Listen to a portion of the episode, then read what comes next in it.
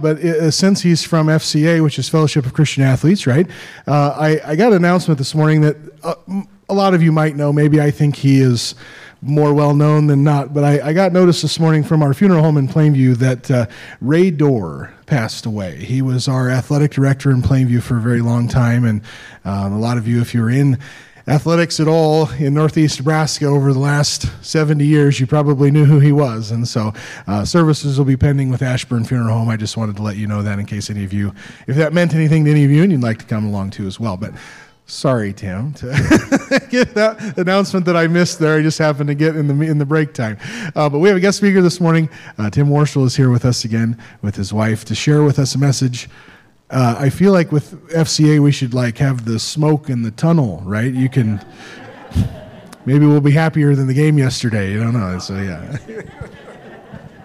Maybe I don't know. You can only do so much. Yeah, I know. Thank you so much.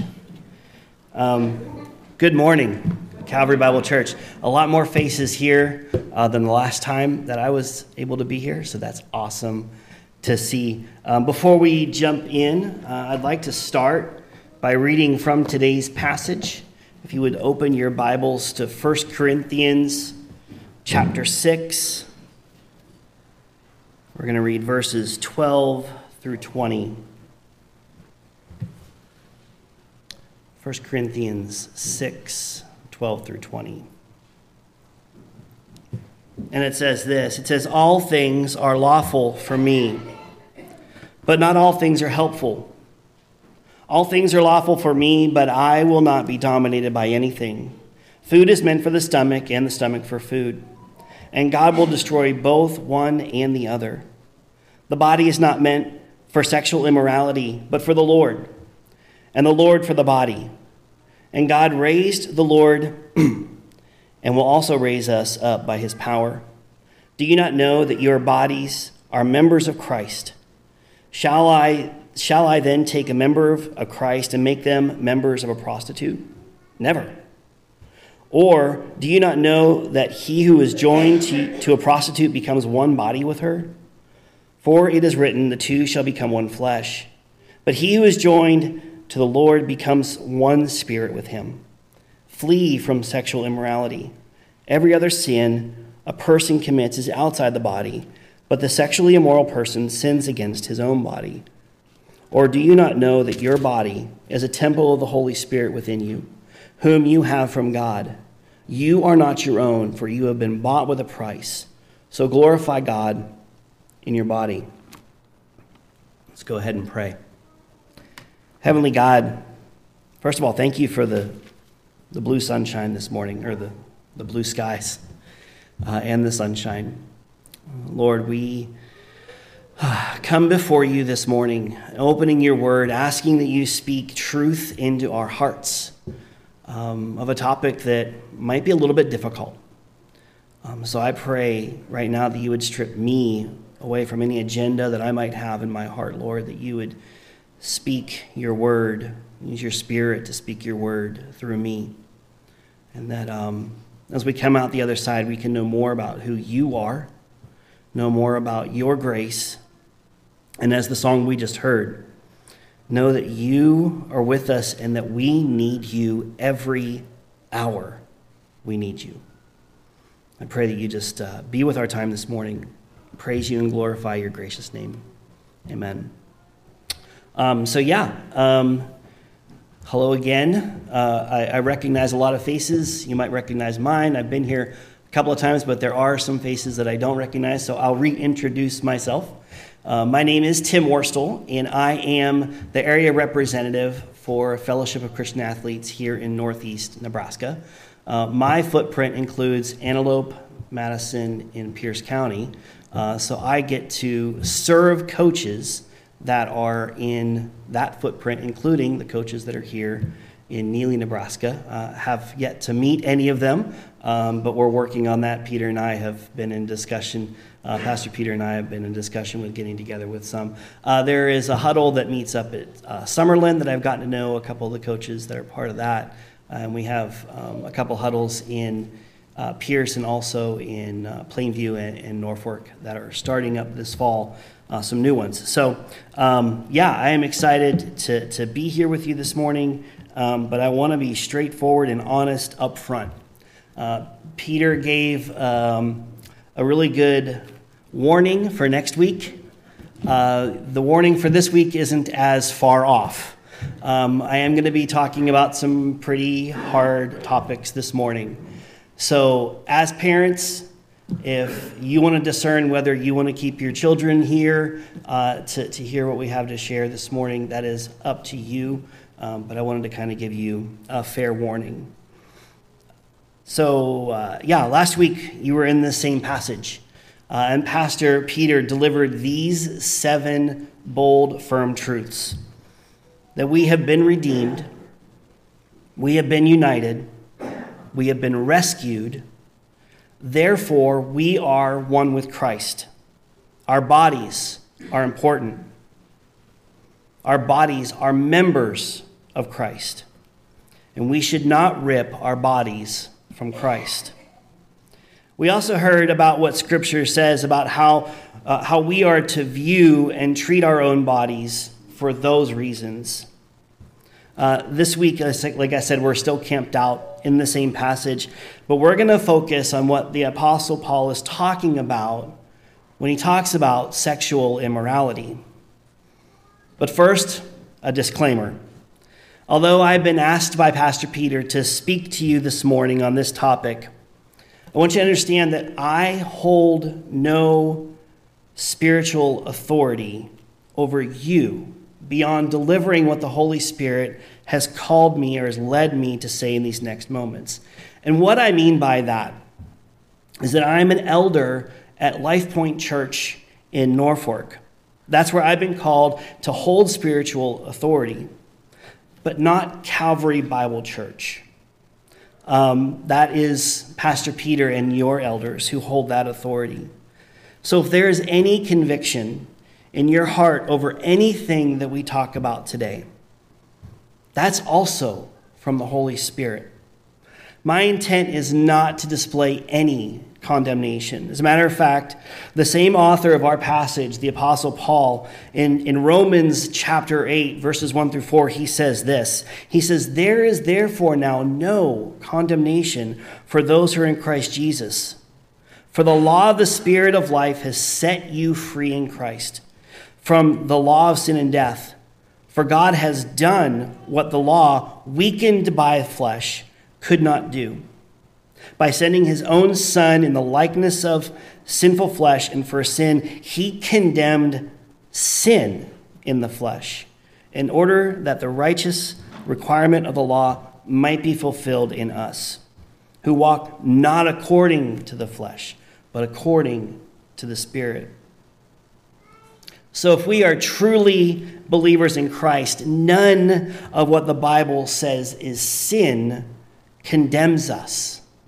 We have been forgiven, yes, and amen, but we still have sin in our lives. And one of the roles of the Holy Spirit of who Jesus talked about in John chapter 16. He said, Nevertheless, I tell you the truth, it is to your advantage that I go away. For if I do not go away, then the Helper, the Holy Spirit, the Comforter, the Advocate, he will not come to you. But if I go, I will send him to you. So, one of the Spirit's roles is to convict us of our sins. And what is sin? Well, I mean, we could jump back to the Ten Commandments, I'm sure, and walk through those if we wanted to. But I think, in a more broad sense, sin is missing God's mark. Now, I have a friend who, who likes to hunt. Any hunters in here? Yeah? Okay. I have a friend, I mean, he really, really likes to hunt. I think there's three or four deer heads in his living room. Um, his preferred method of hunting is with a bow and arrow he has for many, many years had to practice and practice and practice and shoot at targets over and over and over to hone in his ability to shoot a deer or an elk, which he tried to do in Colorado a couple years back. Um, I guess that's the benefit of archery, though. uh, is that you can reuse your arrows time after time. It's, it's hard to retrieve a bullet, from what I understand. Um, but he's, he's given me the opportunity to, uh, to try my hand at archery. And let me tell you, I was not successful. Um, I don't even think I came close to hitting the target or even reaching it for that matter. You see, the, the term sin is actually an archery term that indicates that the archer has missed the mark.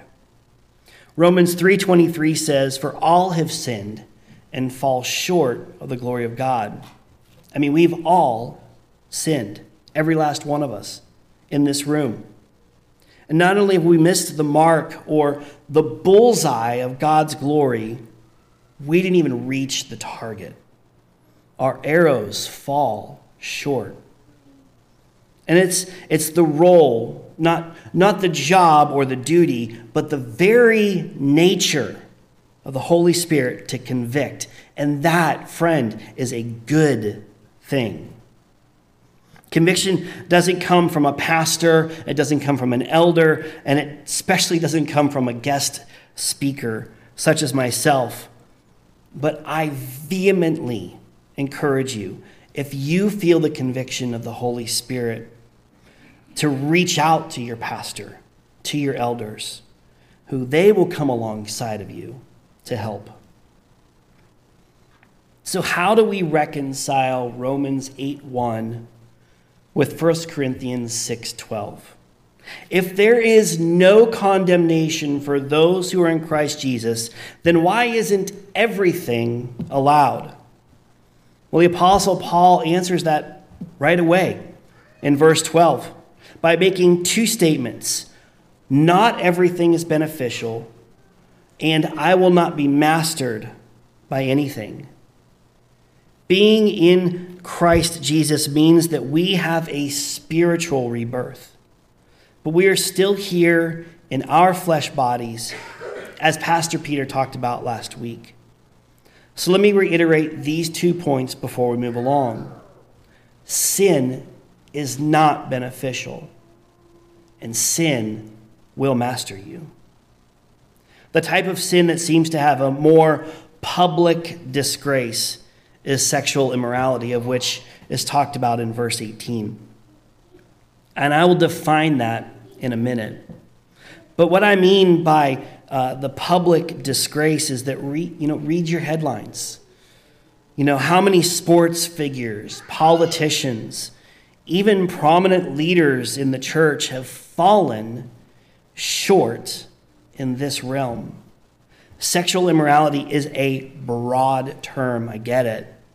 But again, verse 18 in our text exhorts us to flee from it. Is there anyone here who remembers those old Godzilla movies from a long time ago? Yeah, and, and, and, I mean the one where it's obvious that there's some guy in this rubber suit rampaging through a, a, a cardboard, scaled down version of downtown Tokyo. I'm, I'm not talking about the more re- recent, you know, computer generated uh, horribly written box office flops that have come out over the recent years. I remember they would show the monster walking down the street, crushing building after building, and then cut away to someone who would point up and say, Look, Godzilla! You know, as if no one else noticed this 30 story giant lizard walking through town. Um, and then they would follow, it would be followed up by a woman who'd put her hands on her face and scream, ah! And run for her life. She would flee for her life. Now, beyond the absurdity of a fake looking, giant, fire breathing lizard monster, the movies were filmed in Japanese and dubbed into English. So scenes involving dialogue never really kind of matched up the movements of the characters' mouths with what they were speaking. But the terror of the good people of Japan did translate. They would flee for their lives despite what was happening to their homes and to their city. If only there was someone in our lives who would point and say, Look, sexual immorality.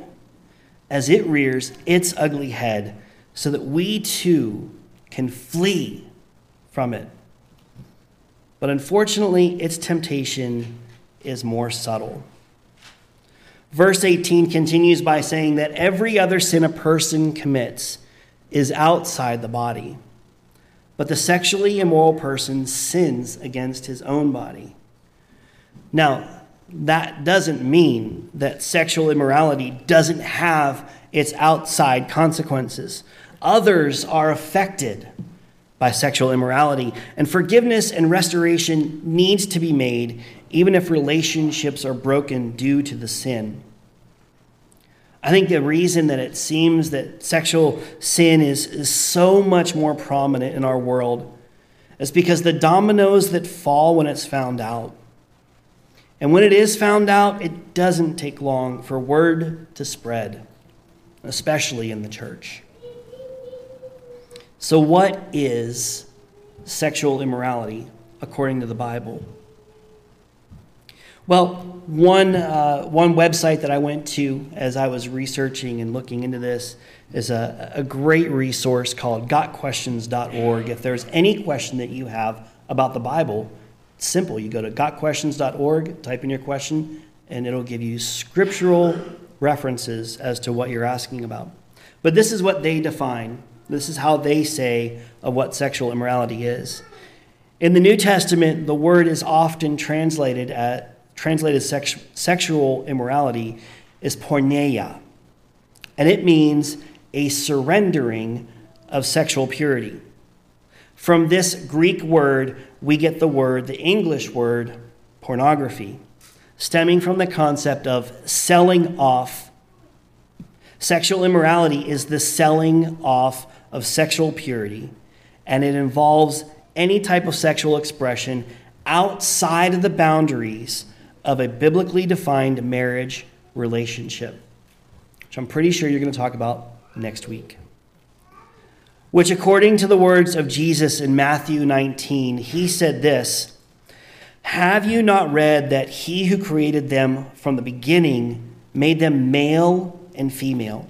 And said, Therefore, a man shall leave his father and mother and hold fast to his wife, and the two shall become one flesh. So they are no longer two, but one flesh. What therefore God has joined together, let not man separate.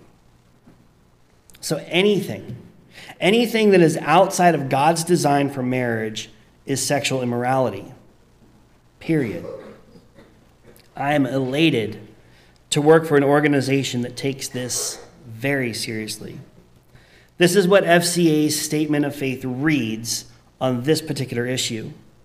It says that we believe God's design for sexual intimacy is to be expressed only within the context of marriage. That God created man and woman to complement and complete each other. God instituted marriage between one man and one woman as the foundation of the family and the basic structure of human society. For this reason, we believe that marriage is exclusively the union of one man and one woman. And this statement, the statement is based in scripture. Genesis 2:24 says therefore a man shall leave his father and his mother and hold fast to his wife and they shall become one flesh.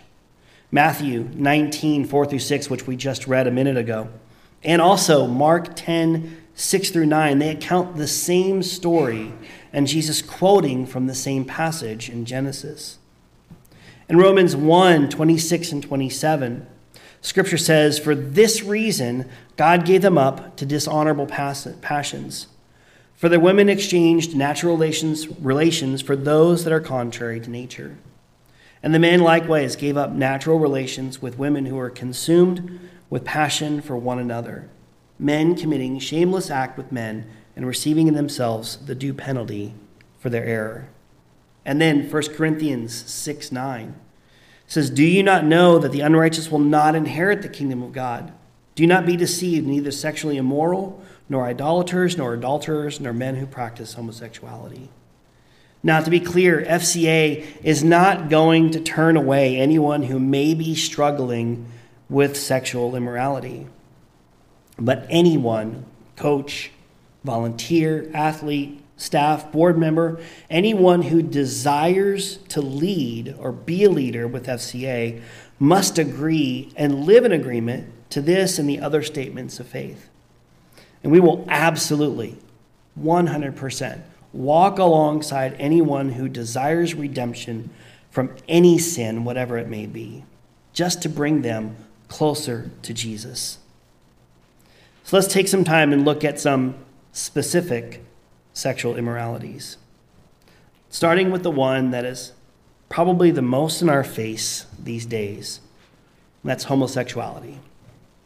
Now, the Bible does not mince words when it comes to homosexuality. Genesis 19, we read the story of Sodom, in which two angels visit Lot, who was Abraham's nephew. But the men of the city bombard Lot's home because they wanted to know them, which is the Bible's way of saying, of saying having sexual relations with them. The city is destroyed because of their actions. We also read in the book of Leviticus, written by Moses, that in chapter 18 that you shall not lie with a male as with a woman, as, is, as it is an abomination. And then Leviticus 20 also says, if a man lies with a male as with a woman, both of them have committed an abomination. They shall surely be put to death. Their blood is upon them. But it's worth noting, I want to make a strong point of this. It's worth noting that homosexuality is not the only sin that the Bible calls an abomination. Other sexual sins are called the same in the book of Leviticus. And the Proverbs call pride, deceitful speech, and murder equally abominable to God. There is no hierarchy when it comes to sin. But as with all of Scripture, we need to view these, these texts in the scope of the gospel, in that there can be redemption and rest and restored relationships for those who are dealing with this sin. The gospel should always be the first thing that we as believers present to anyone who is outside of the faith or dealing with any sin, or ourselves for that matter. We cannot expect those who do not know Jesus to behave like someone who knows Jesus. So let us introduce them to Jesus through our words and through our deeds. Remember, Romans 5 8 says, But God proves his love for us in that while we were still sinners, Christ died for us. That's right. We were sinners, still are. And Christ died for us anyway. So let us remember the gospel every day for ourselves and let us show that same love to others that Christ showed to us. Not condoning, but not condemning either. A problem comes, though, when some churches and denominations have decidedly agreed to ignore the scriptures that speak against homosexuality to the point of not just condoning, but celebrating this particular sinful lifestyle. There are fellow believers within those churches and denominations that are standing up for what Scripture says and not just joining culture. You know, as a matter of fact, in your community of Neligh, there is a body of believers that were part of a main, major mainline denomination. This denomination chose to affirm the LGBTQ lifestyle. And the local church here in your town decided to disassociate from that denomination.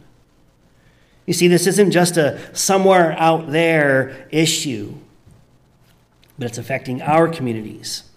In two weeks, there's going to be a pride celebration in Norfolk. This sexual immorality is real and it's here. But in reality, it's been here all along. It's not anything new. I mean, the story of Lot in the city of Sodom occurred around 1850 BC, almost 2,000 years before Jesus would lay down his life for sinners. Another term that's thrown around regarding homosexuality is the LGBTQ agenda. Now, I don't deny that there is a push in culture to normalize and justify this lifestyle. But I think the agenda is much greater than just that. I think that it's greater than just this particular sexual immorality. I think it includes all of sin. Across media and in culture, we see the normalization of all kinds of sexual immorality, including pornography, the, section, the second sexual immorality I'd like to talk about. From sitcoms making light of pornography addictions to television series and movies that show explicit depictions of sexual activity, seeing sex has become normalized. Add to that the ability, excuse me, the ability to access an unending stream of pornographic images and depictions right here in our pocket. Some statistics to share with you this morning. Pornographic sites receive more website traffic in the United States than Twitter, Instagram, Netflix, Pinterest, and LinkedIn combined. Studies show that most young people are exposed to pornography by age 13. According to a nationally representative survey of United States teens, 84.4% of 14 to 18 year old boys, males, have viewed pornography. I was one of those boys. I remember being exposed to pornography before the age of 13. I had a friend who built a small fort on the side of his house, and one day while hanging out after riding bikes or something, he, he showed me this magazine. Now, I'll spare any details. But needless to say, it sure had an effect on me for some time. But thanks be to Jesus. It's not something that I struggle with today but I can empathize with those that do. And many of those 14 to 18 year old boys have grown into men that are addicted, including men in the church. One thing I want to be clear on here, though, is that pornography is not only a male sexual immorality issue. The same survey I just mentioned showed that 57% of 14 to 18 year old girls have viewed pornography. But it goes beyond websites and magazines to series of shady fictional books that graphically describe sexual behavior outside of God's design for marriage. And it's targeted directly to women. Pornography has far reaching effects. According to the website Fight the New Drug, which is a non religious, non legislative, non-profit organization dedicated to educating people about the dangers of pornography, these are some of the effects, the effects that it has. It can affect the brain just like drugs. It can become an escalating behavior it can normalize sexual objectification. It can impact mental health and fuel loneliness. It can promote sexual violence and advance sex trafficking. It can be difficult to quit. And it also has had lasting and devastating effects on marriages. So, what does the Bible say about pornography? After all, Playboy and the internet weren't things in biblical times, right? Well, God's word has plenty to say. 1 John chapter 2 verses 15 through 17 says this, "Do not love the world or things in the world. If anyone loves the world, the love of the Father is not in him.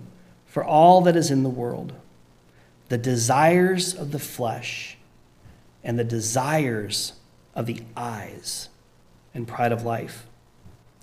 It is not from the Father, but it is from the world. And the world is passing away along with its desires. But whoever does the will of God abides forever. And we read in Matthew chapter 5. Again, Jesus says, we even read this before, but I say to you, everyone who looks at a woman with lustful intent has already committed adultery with her in his heart. 2 Peter 2:19 They promise them freedom, but they themselves are slaves of corruption. For whatever overcomes a person, to that he is enslaved. But God's word also tells us what to do. Philippians 4, chapter 8 says, Finally, brothers, whatever is true, whatever is honorable, whatever is just, whatever is pure, whatever is lovely, whatever is commendable, if there's any excellence, if there's anything worthy of praise, think about these things.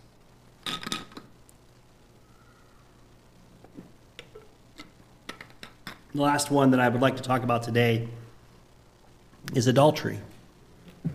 Simply put, adultery is having sexual relations with someone who is not your spouse, defined by the biblical standard. So, in another way, these other immoralities we've discussed also fall under this classification. But you don't have to be married to commit adultery. The Bible has clear definitions for adultery, starting in Proverbs 6:32, he who commits adultery lacks sense. He who does it destroys himself. And of course, the Ten Commandments, Exodus 20, 14, you shall not commit adultery. But Jesus walks it out even further. Again, in Matthew 5, 27 through 28. He said, You've heard it said, You shall not commit adultery. But I say to you, everyone who looks at a woman with lustful intent has already committed adultery with her in his heart. Adultery happens outside of the body, yes. But according to Jesus, it happens in the heart too. But there is forgiveness available here as well. Look at another time when Jesus confronts adultery. John chapter 8, verses 1 through 11. Jesus went to the Mount of Olives early in the morning. He came again to the temple. All the people came to him, and he sat down and taught them. The scribes and the Pharisees brought a woman who had been caught in adultery, and placing her in the midst, they said to him, Teacher, this woman has been caught in the act of adultery. Now, in the law, Moses commanded us to stone such women. What would you say?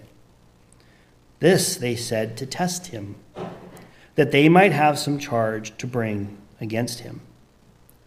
But Jesus bent down and wrote with his finger on the ground.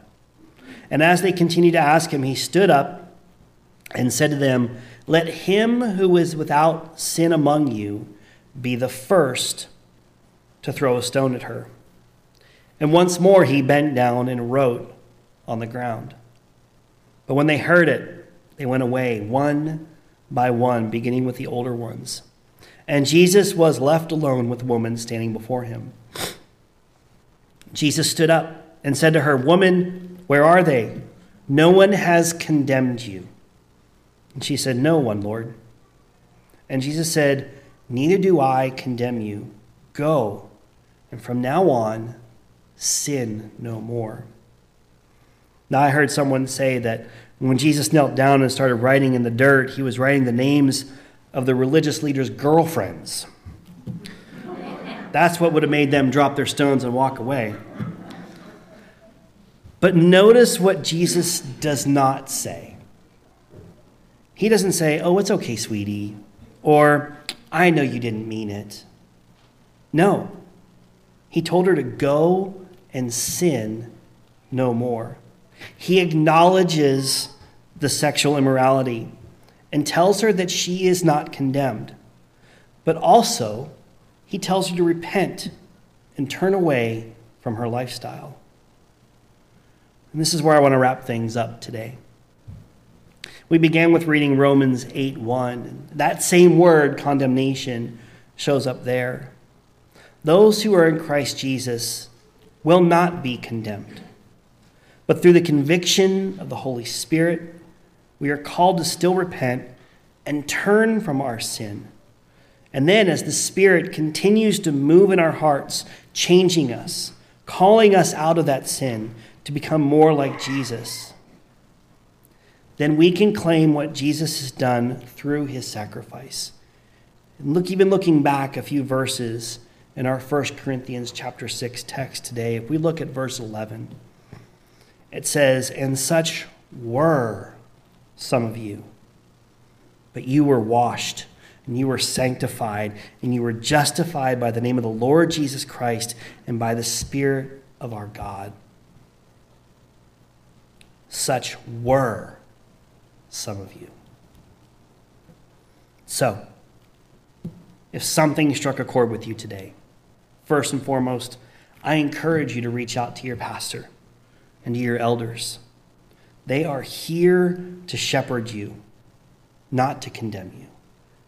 It's a great first step to flee from sexual immorality.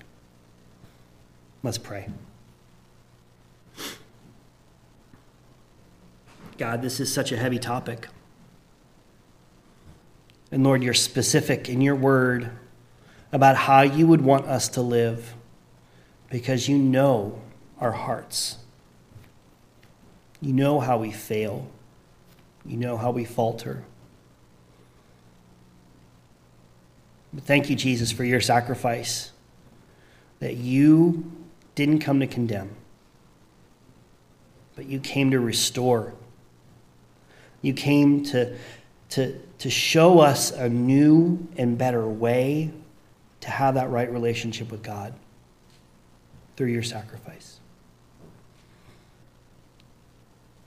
Lord, I pray that these words wouldn't fall on deaf ears. And I pray if there's someone here, even today, even now, that they would seek after you. They would seek after your word. They would reach out to someone. They would speak to their pastor, they would speak to their elders. They would find someone to be accountable to. Lord, you can bring healing in that. We thank you for your word, even when it's hard to hear. We praise you and glorify your awesome name. Amen.